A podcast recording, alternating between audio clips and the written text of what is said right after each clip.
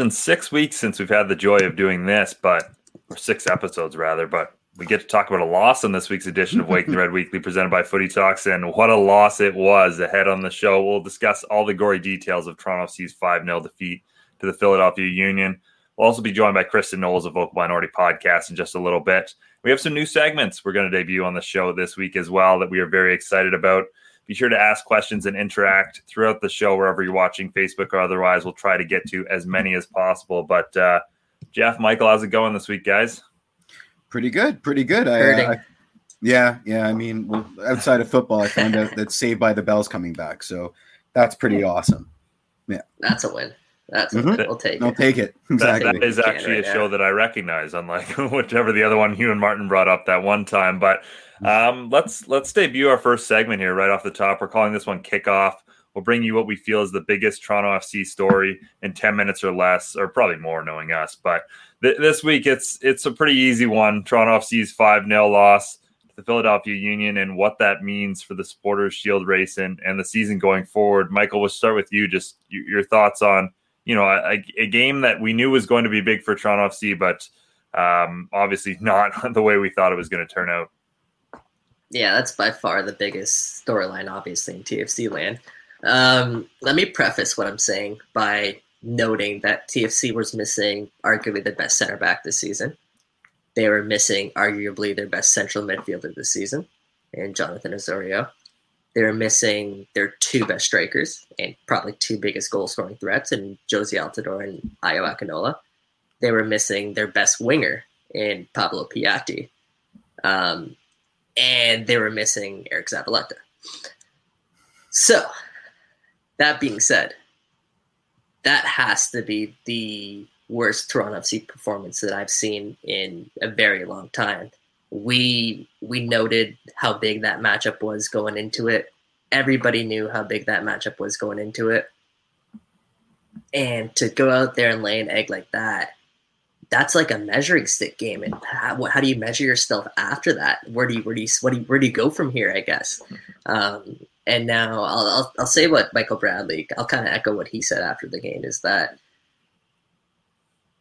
they've done a really good job over these years of having these games happen few and far in between. They've done it. This, he said this stuff happens in football. These games happen um, to an extent, sure, sure. Like these games always do happen but mm-hmm. not in that magnitude and not in that that type of environment where you know this is a supporter shield on the line.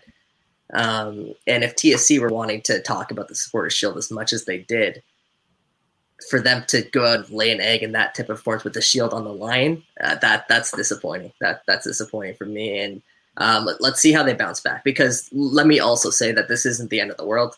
They have a very much legitimate shot at at you know contending for the supporter shield. This is a bump in the road, um, and I really do think that they are they are going to bounce back from this. So, uh, Jeff, I'll pass it to you. Let, us see what you have two, to say. I mean, it. two thoughts. Look look at how quickly the pendulum shifts. Right, five thirty eight now has us at thirty one percent to win the supporter shield, and Philly at 59% to win the supporter shield. If that doesn't prove that we are in a funky, bizarro world where numbers almost don't matter, sorry, sorry, Martin Bailey, because they do. Please sit down. Uh, you know, then I don't know what else is. And then the other, the other thing I want to point out is that we did the same thing to Atlanta uh, when they won the supporter shield, right? We, uh, you know, we had it, it, it, wasn't exactly the same thing because uh, we were we were just playing for for ego and and and credibility, but um, we absolutely torched them. And then they went on to win MLS Cup, and they and to a man, they said that the the reason that they were both so adaptable and so hungry in the playoff run was because they got their asses handed to them by Toronto in the in the last game of the season. Um, yeah, yeah. I mean, you know, all bets are off. Like I I could take responsibility for some of this because you know, my wife and I were watching the game, and at a certain point, she was like, I'm not watching this game anymore. and then she kept, you know, coming back in from the back room and saying, Did they score on us again? Did they score on us again? So karmically, there's probably some fault that rests in, in my house for this for this outcome. Uh, you know, I, I wasn't eating nachos, so at least there's that. Um, but yeah, no, it was it was bad. It was bad all over. Uh, one one thought I had though is isn't this a bit easier to take when we just get absolutely torched than it is to lose a close game? I mean, I'm not I'm upset, but you know, I'm I'm I'm not as upset, and I wonder if why that is. I wonder if this has anything to do with it, as mm-hmm. Ken kind of points out here. As he says here, KJ was very complimentary of uh, Philly's performance, but as you mentioned, TFC was down a ton of starters. Do you think it was a really great performance by Philly, or just the reality of TFC not having half of their starters available? Uh, Mitch, I want to throw that to you. Let's, let's start with you on that one. Yeah, I think it's probably a combo of both, but I really loved what Philly did in this game. I mean, they came out and they attacked Toronto FC, and that's been the one of the things we've we've kind of talked about all year with Toronto that we haven't liked is, you know, they're not that ruthless. Philly was unbelievably ruthless in this game. They found out what Toronto FC's weakness was, and they just kept going there. They kept pressing Toronto FC. You know, the first 25 minutes were a masterclass of just, you know, pressing the heck out of Toronto FC, taking that game over, and then, you know, when they saw Toronto FC was struggling, they didn't, you know, let their foot off the gas. They just kept going until you know, it could have been it could have been more. That's the other thing about mm-hmm. this. You know, was five 0 but there was a lot of chances they had that they squandered as well. So twenty seven. I shots. really, yeah, yeah twenty seven exactly. shots to three shots. I mean, it was it was pretty woeful. I I don't know the stats from the the Houston Aketxe blowout, which will this will be compared to. Um, Julian but Dunn's I, only start. Yeah, I don't I don't know if it was that one sided. And then there was that game that I missed on the honeymoon where I think we drew DC nil nil, but we put like four billion shots on them or something, and we just couldn't we just couldn't capitalize. Uh, George says he blames the cursed Unity kits, which is funny, uh, maybe just to me.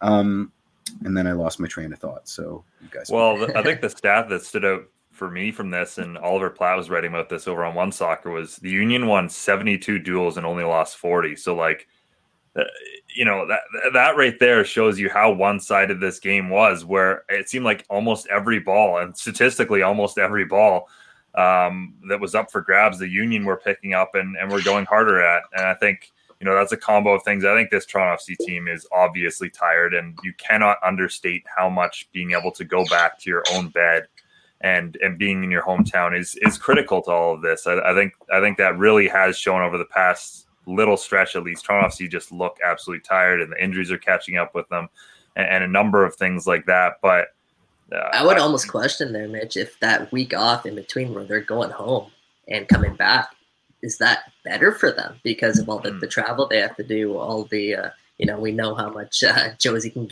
can uh, or how much Jozy loves a plane ride back and forth. So, I mean. They, they didn't look good after that week of rest, and it's kind of worrying because coming up now, you're going to have these weeks of rest. Are they going to go back home in between now, between now and the playoffs? Now that that's the question. That's the ultimate question. I mean, it, it's hard to blame them if they do, and I'm not saying it is a bad thing for sure if they do. Um, but just after a performance like that, those are the questions you have to start asking. Mm-hmm. Uh, yeah, I, I, I, mean, that was my point. I, I think maybe this time going back home was a mistake. Uh, and and you know it, it's certainly up for argument. Uh, you know, I, I can't answer it with any certainty, but proofs in the pudding, guys. And then also, um, you know, I said this on the private chat, but that was the most beautiful uh, super mega ultra press I think I've ever seen consistently over 90 minutes in an MLS game. Like that was just superb. Um, Philly were just just insanely superb that night.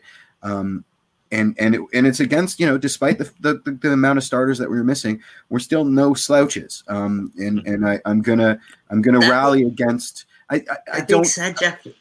Look look at the lineup Vanney put out. Did you yeah. did you agree with that starting eleven? Like, you know I didn't. They, you know I didn't. So let's talk about it a little bit. You, you say mm-hmm. like Philly we had a really really good press. What was the biggest problem for TFC there? Uh, midfield. It was for me. It was for me. It was the hold up play, and it was the fact that Alejandro yeah, Pozuelo was you were you were relying on pause to do that. And what I found really frustrating is the Erickson Gallardo kind of banter because this guy got put in another suicide mission.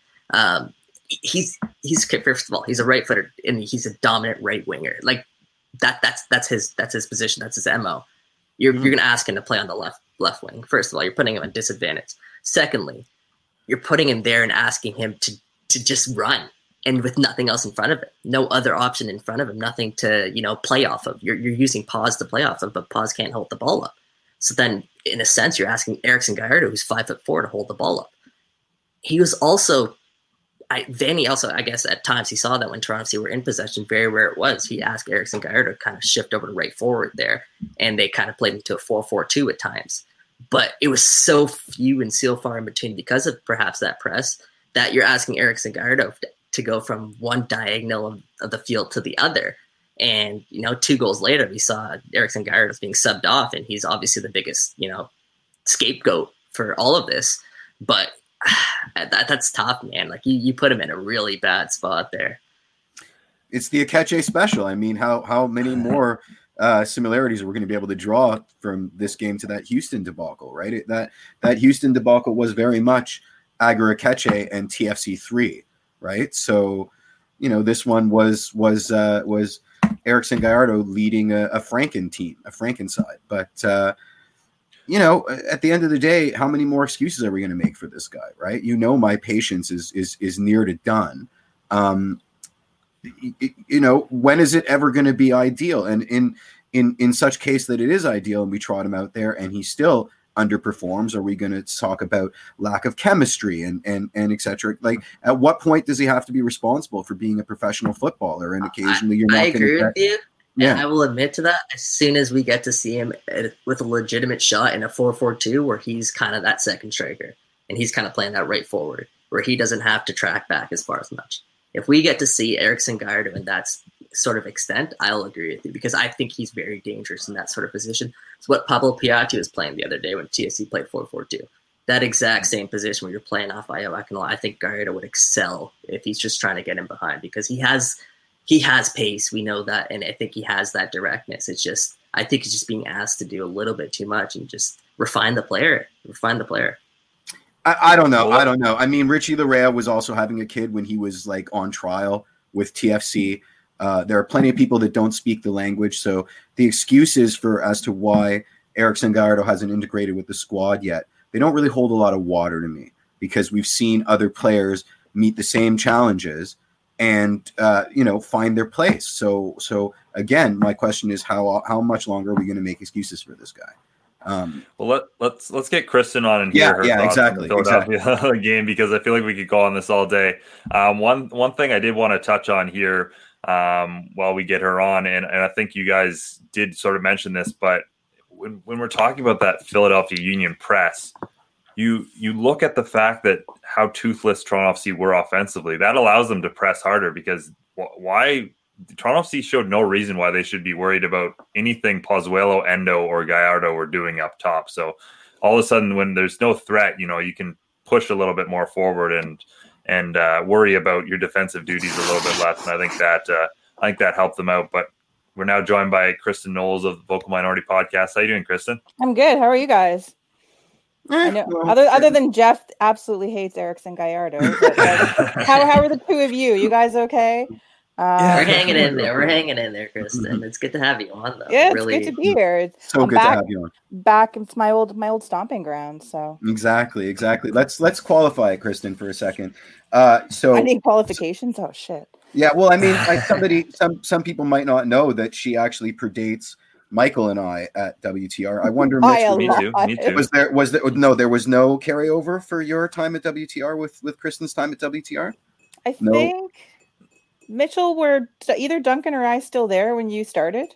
Yeah, yeah, when yeah, I, yeah start, when you yeah. first started, we were, yeah.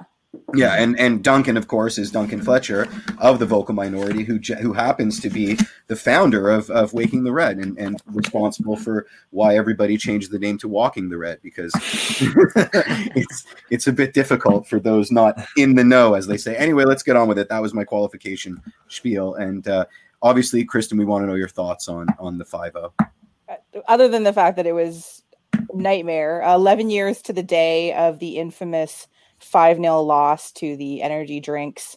Um, the first chance that Toronto ever had to make it into the playoffs, and they totally, totally uh, blew that up. Uh, this this had to, I just thought it was ironic that it happened on the same date, and to have a team shoot themselves in the foot so hard is uh, it's distressing, and a lot of it I think uh, has to go on Vanney's shoulders for this one. Mm. Um, Michael, you sort of you touched on that um, in terms of how he set this team up, and he honestly he set them up to fail. Uh, in terms of the lineup, but also in terms of tactics. So we keep talking about that press, and that is the way to beat TFC. Mhm. And the fact that more teams don't do it always surprises me. I'm like, why are you not just forcing the press on them? Because they rarely can respond to it and they rarely try to absorb it because they always think they can counterattack and come in behind the lines. And when you have Piatti missing, which is huge, can't underscore what a huge loss that is. When you've got no speed uh, in your center defenders and you keep asking them to go forward, why are you asking them to go forward? Why? What is wrong with you? Um, and when you have a such a when you have an anemic attack, like there's nobody. You have like I time and time again. I watched this game. I watched it again this morning Why? because wait. I I had to re- well because I missed most of it on Saturday because I was on a family call um, with my brother in Australia for like two hours, so I missed most of the match.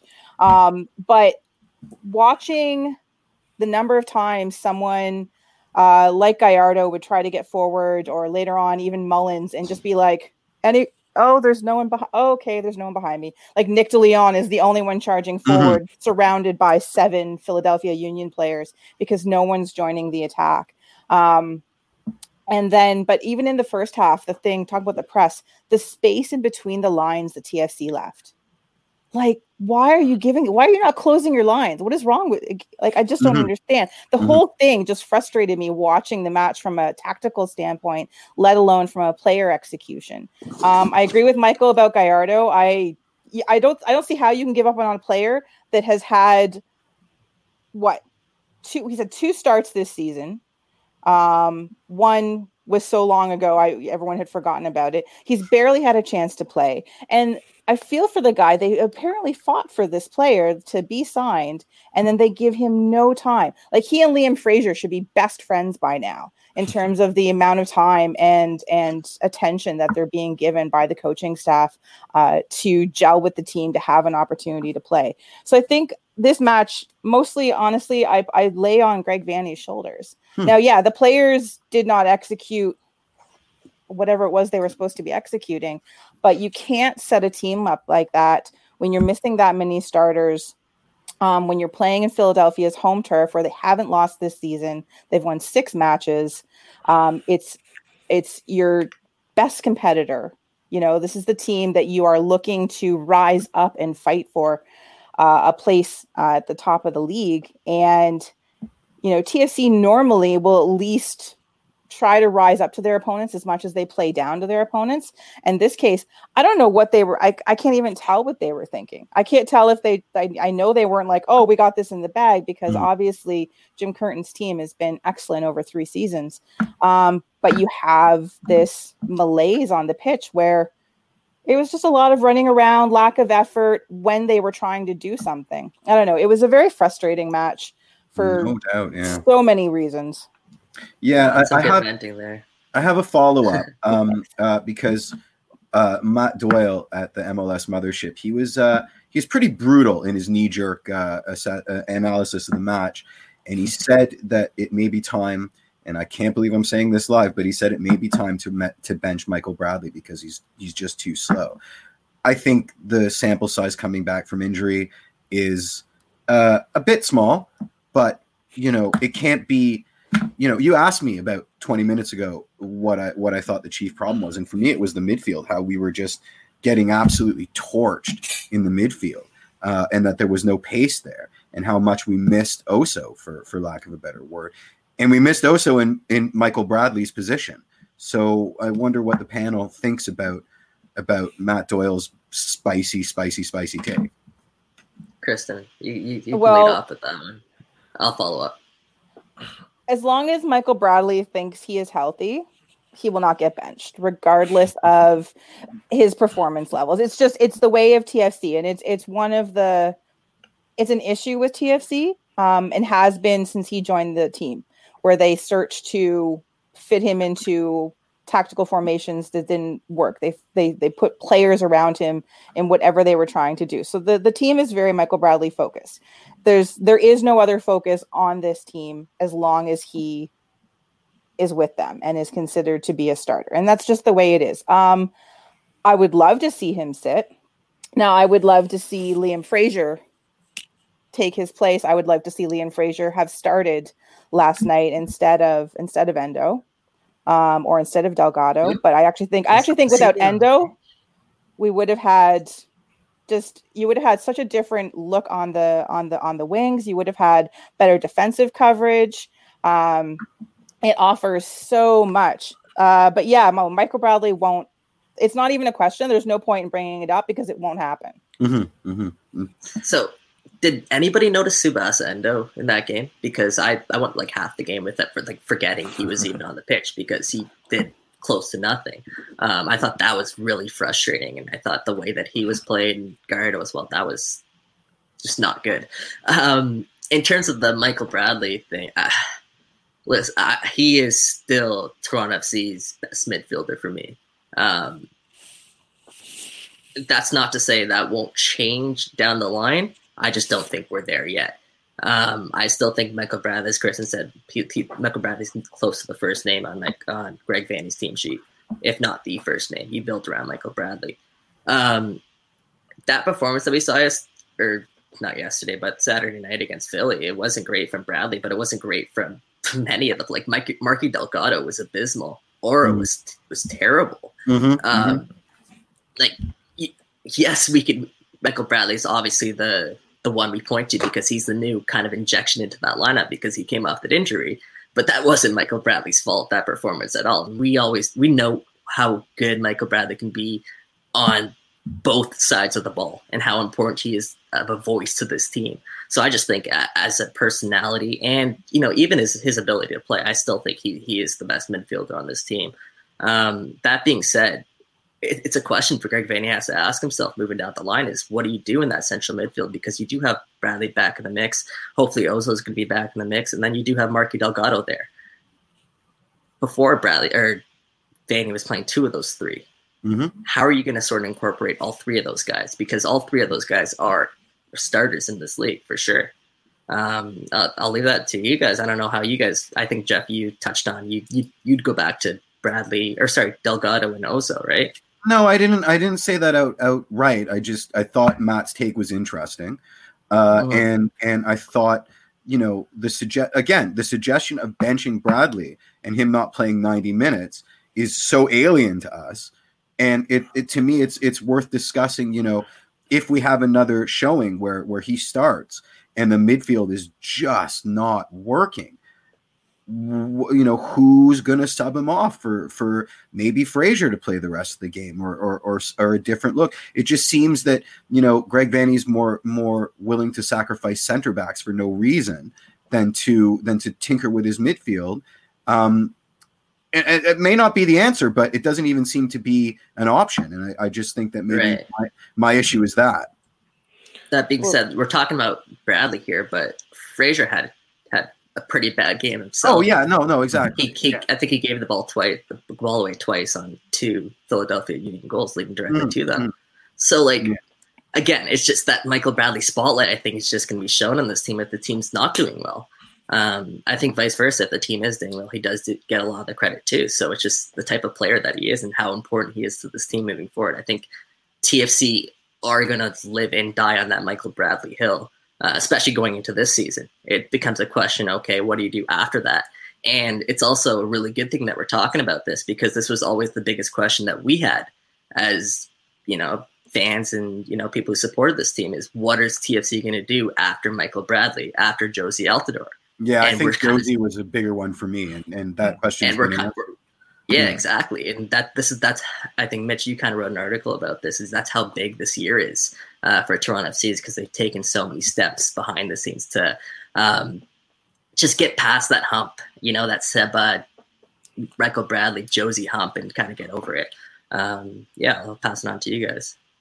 Yeah, I think uh, I, th- I think it is. You know, it, it's kind of difficult again to judge one central midfielder be that Fraser or Bradley, just in a game where so much went wrong systemically with Toronto FC, and they just got overrun from the start. So, you know, if again, I think it is a bit of a knee jerk reaction to just blame this one on Bradley, especially considering it's his first start back from injury too.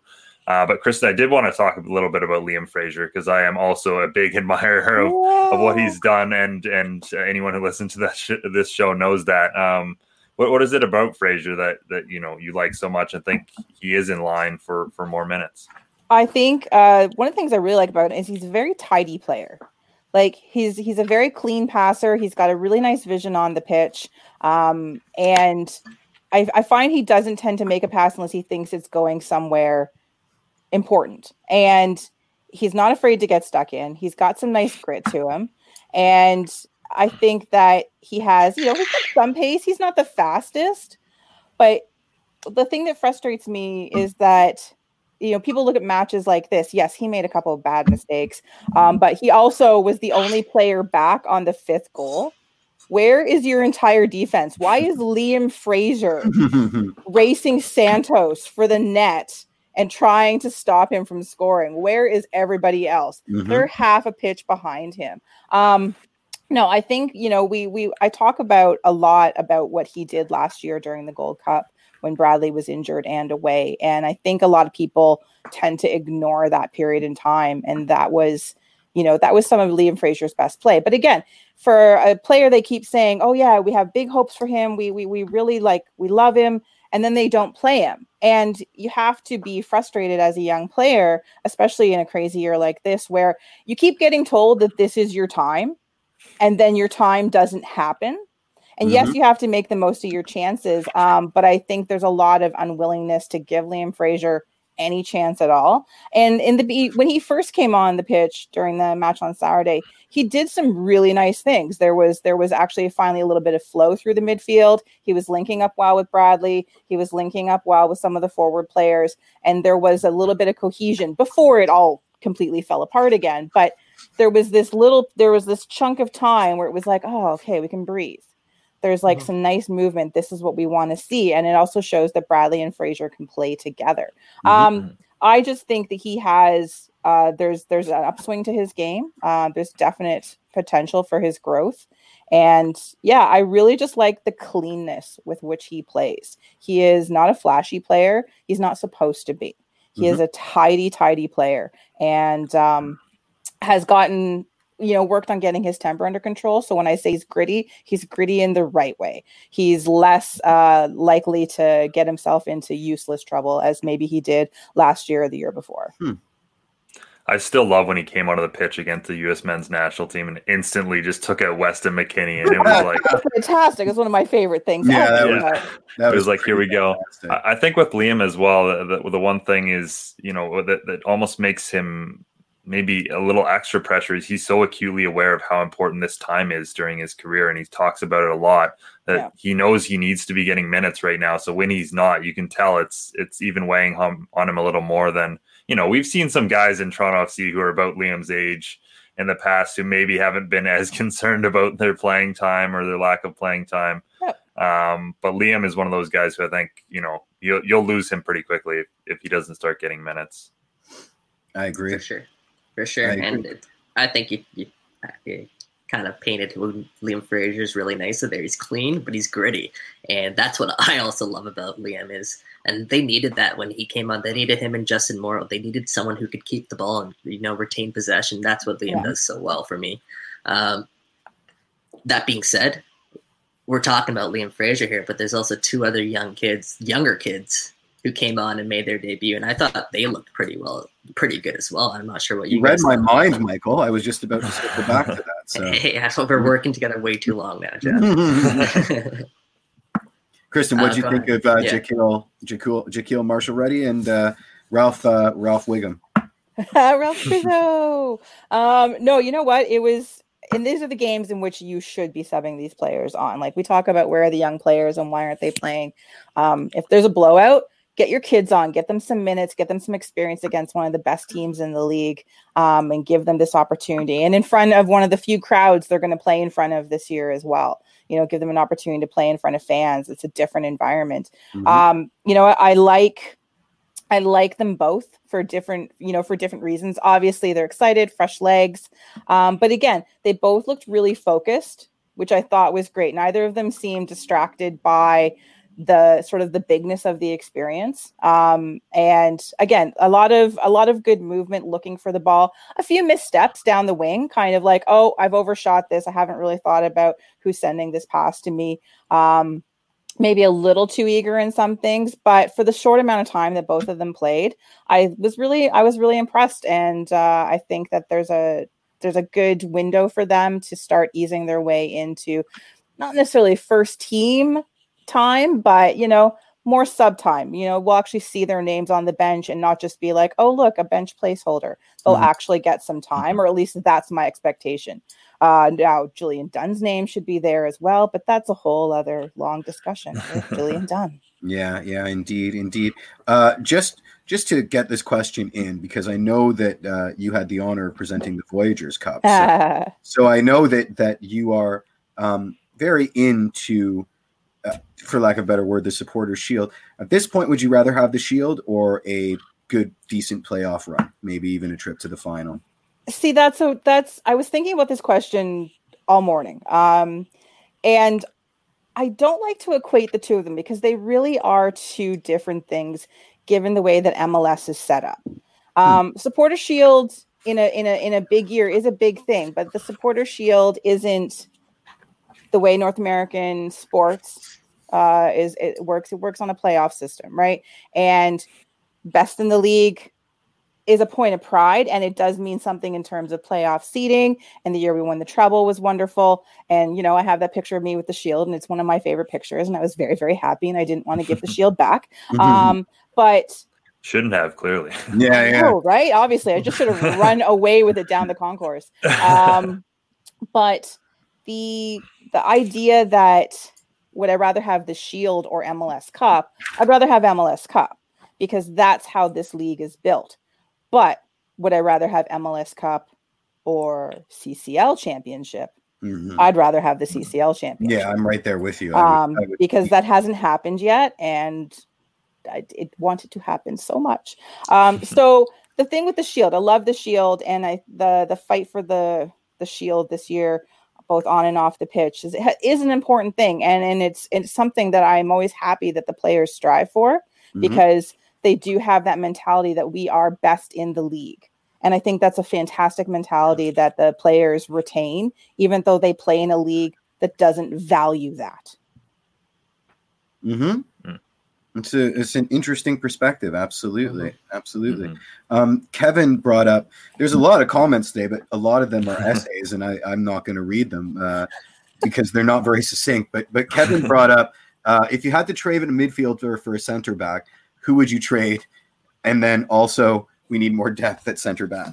Uh, so uh, I, I'll start. Um, is Erickson Gallardo a midfielder? Because we can make him one for the sake of the trade. no, we can play him more often and play him on the right where he belongs. Kristin, when when we let when we said goodbye to Ager Aketxe, did you have the same sentiment, or were you were you like he's done? Ager Aketxe played a lot more, for one thing, mm-hmm. a lot more.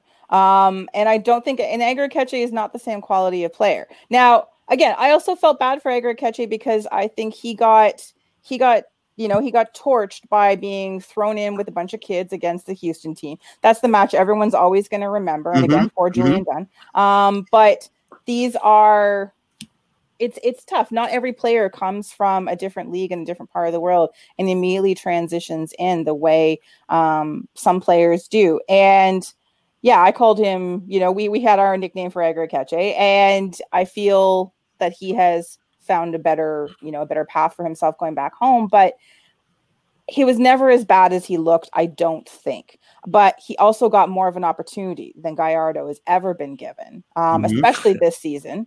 Uh, Gallardo played a bit more last year, and so I don't even have. I don't think anyone can say they have an actual complete picture of who Erickson Gallardo is as a player. And oh, that's, that's the, the, preface. Absolutely, we don't know what we're talking that's about. That's the fault of the team. That's the fault of the front office. That's the mm-hmm. fault of Ali Curtis, Vanney, everybody. Like this is this is not on Gallardo, the player I'd say maybe like 25% of this is on him.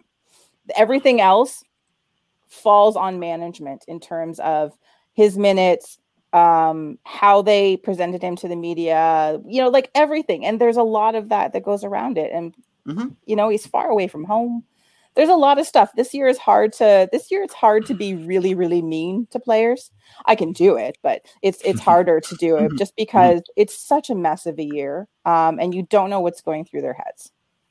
Yeah. Charlie says uh, hashtag justice for Aketxe, which is unsurprising. Yeah, Yeah. considering, considering he's the only person that owns an Ager Aketxe TFC jersey, aside from Ager Aketxe. Um, no, you know what? I'll give him that. No, if we're gonna trade a midfielder, let's uh let's let's trade Marky Delgado.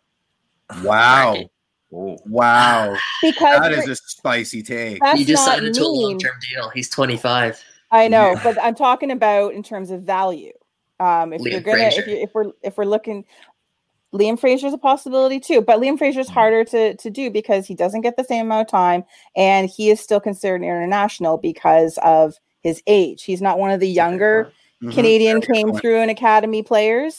Um, so depending on what you're looking at and what team you're looking at in MLS, if you're looking at MLS, Mhm. how is that going to function out? Now, sure, I'm sure either Vancouver or Montreal could use his his his his skills, but it's it's it's more difficult. So I'm I'm looking at trading away value. Not that I don't think Liam Fraser is valuable, but Mhm. in terms of MLS, Marky Delgado is more valuable. Damn, I would, I would. I mean, Kevin says who has more value, Fraser or Delgado?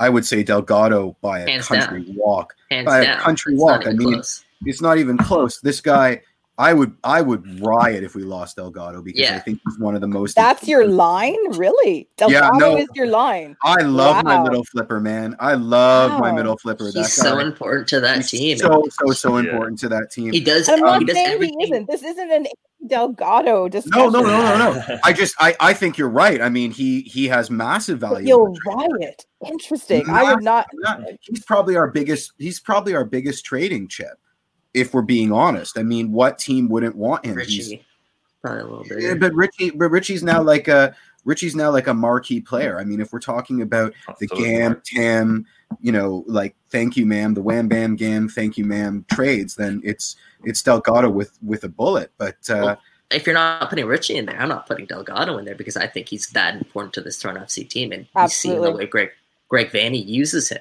Um, yeah but, but he doesn't have the fanfare so he wouldn't attract the same kind of uh blockbuster trade right like mls After this season, I disagree with No, that. No, I'm Yeah, not talking still- about Richie. I'm talking about 25. Marky. he's. Yeah, I still think you no, can get. we're talking about Richie. Yeah. No, Ri- Richie would get a breaking news headline on the MLS mothership, right? Marky would get mentioned somewhere in the in the role. No, get out of here. Oh, That's that's- a, that's a Marky. Okay, Marky is respected in the states. I think, just maybe not in the national. I national. love him. I absolutely love him, but but I'm just saying I don't think he would rate the same kind of uh, uh, uh, fanfare that a Richie trade would. In, in all things Uh, being for sure, for sure. I Um, think that, that's a fair statement. Well, we've we- we've kind of gone well off the rails here. We should probably let Kristin go since we have a, Well, no, no, no, no, no. injury update with Michael. well, I just I, Um, either I'm gonna. I Go mean, because I, you know, one of the reasons that I was so excited to bring Kristin on is because of what she does with the Vocal Minority podcast, Hmm.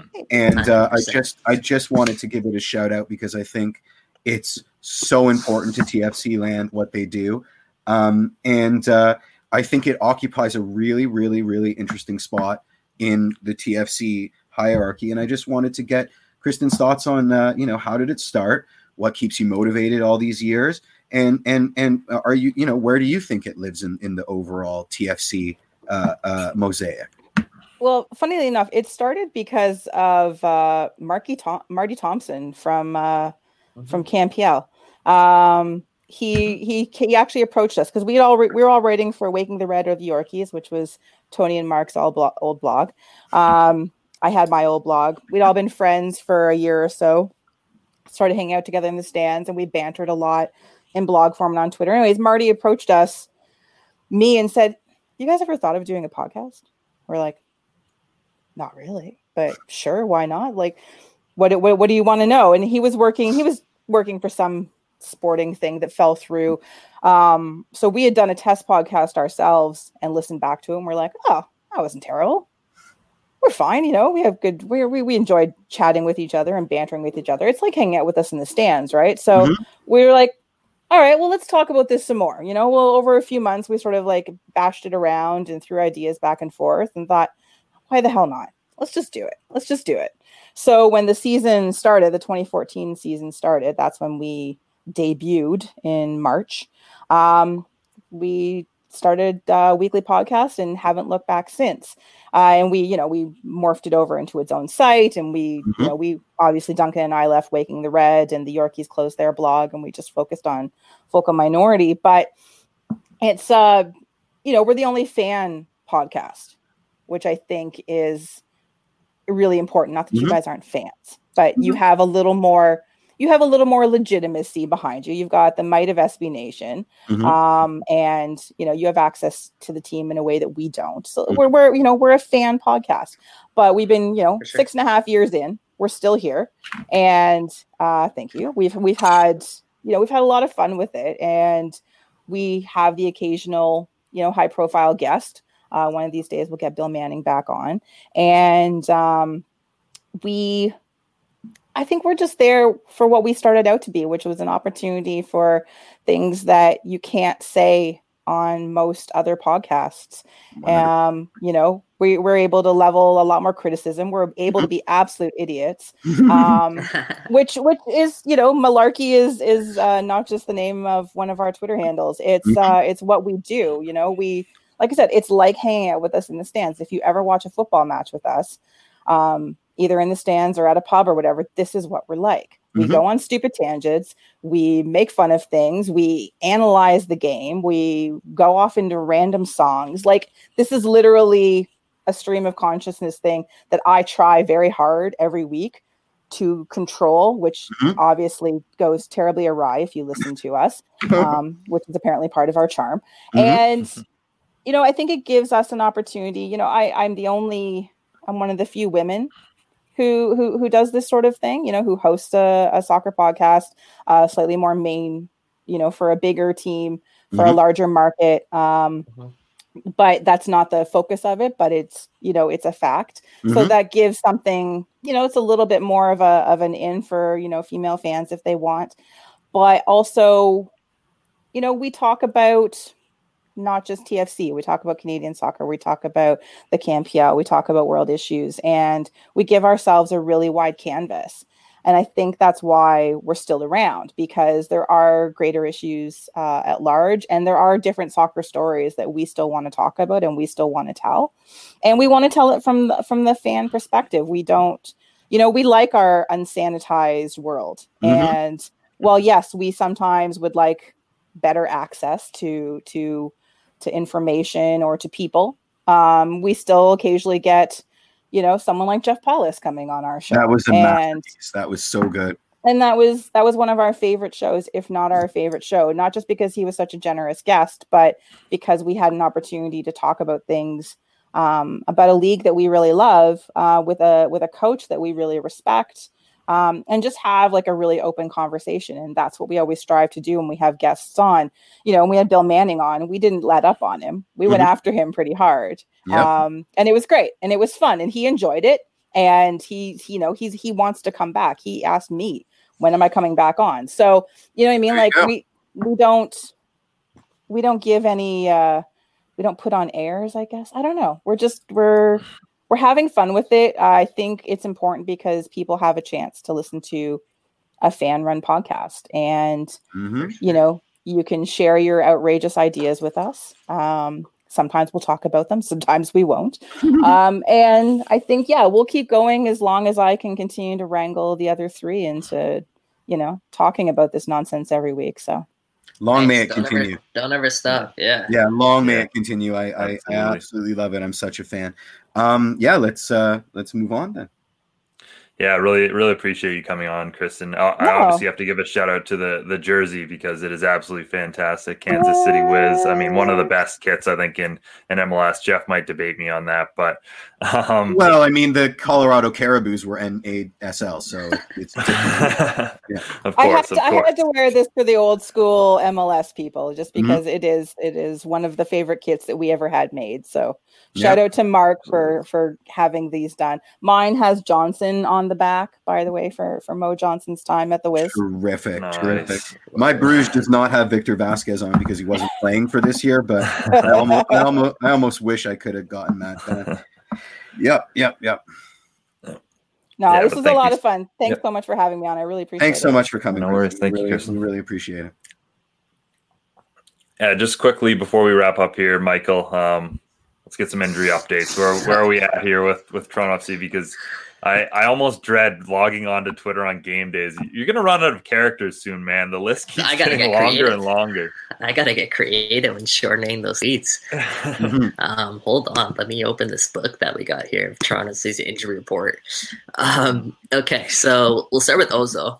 Ozo, um, Greg Vanney mentioned that he was going to be hopeful that Ozo would be ready for midweek. Um, he said maybe more likely towards the end of the week. I'm not sure if that becomes more urgent after what we saw um, against Philadelphia. So maybe we do see him midweek against uh, New York City FC, which is, I guess, tomorrow. I guess now I'm looking at it tomorrow against New York City FC. Mm-hmm. Um, next, we'll go Chris Mavinga. Chris Mavinga falls under that same boat, although I still err on the side of uh, you will see him more towards the weekend against Inter Miami, um, as opposed to against New York City FC here midweek. Um, Alex Bono is also getting closer. He, I think he took his splint off. Greg Vanney told us in one of the media scrums, I think, leading up to the match. Um, so I think he's about a couple practices away from from you know getting into a game or not maybe not getting into a game, but you know being available. Um, Ayo's going to be ready for for the next game because he was he was close to being ready for for this game. So I'd expect Ayo Akinola to be ready for for New York City FC. Um, who else got here? Zavs. I think Eriq Zavaleta should be ready. I saw him training, so um, I think he was training before um, last game too. So I think he should ready. Take, let me take a breath here and uh, see what else we got. We got. Uh, I think the only one left. Oh no, we got Pablo Piatti. That's the biggest concern. right. Uh, is Pablo Piatti because we don't know where he is right now. Um, like where he is, Greg we don't Vanney know where he where he is. no, sorry, we, we know his location. Okay, we just don't know where his injury was. 'Cause that is a Greg Vanney problem. Yeah.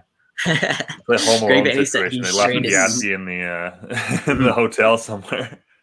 I think it was a calf strain. I think it was for Piatti. Um, so they're kind of determining the severity of that. But to be honest, just reading Greg Vanney's face, he didn't look the most optimistic. So I'm not sure how short, short, short term it is. But it doesn't mean he's like Piatti's out or anything like that. We'll get an update on Piatti later today. So uh, we'll see about that. Um, and in terms of Jozy, Jozy's still a few weeks away. I heard. Um, I think KJ might have mentioned that on the broadcast. So I don't know if Jozy will be ready for the first game of the MLS Cup playoffs. Um, that's another question we got to ask, start asking ourselves as time starts to wind down. But we still got the home stretch here in front of us. A couple more games left. Hmm Yeah.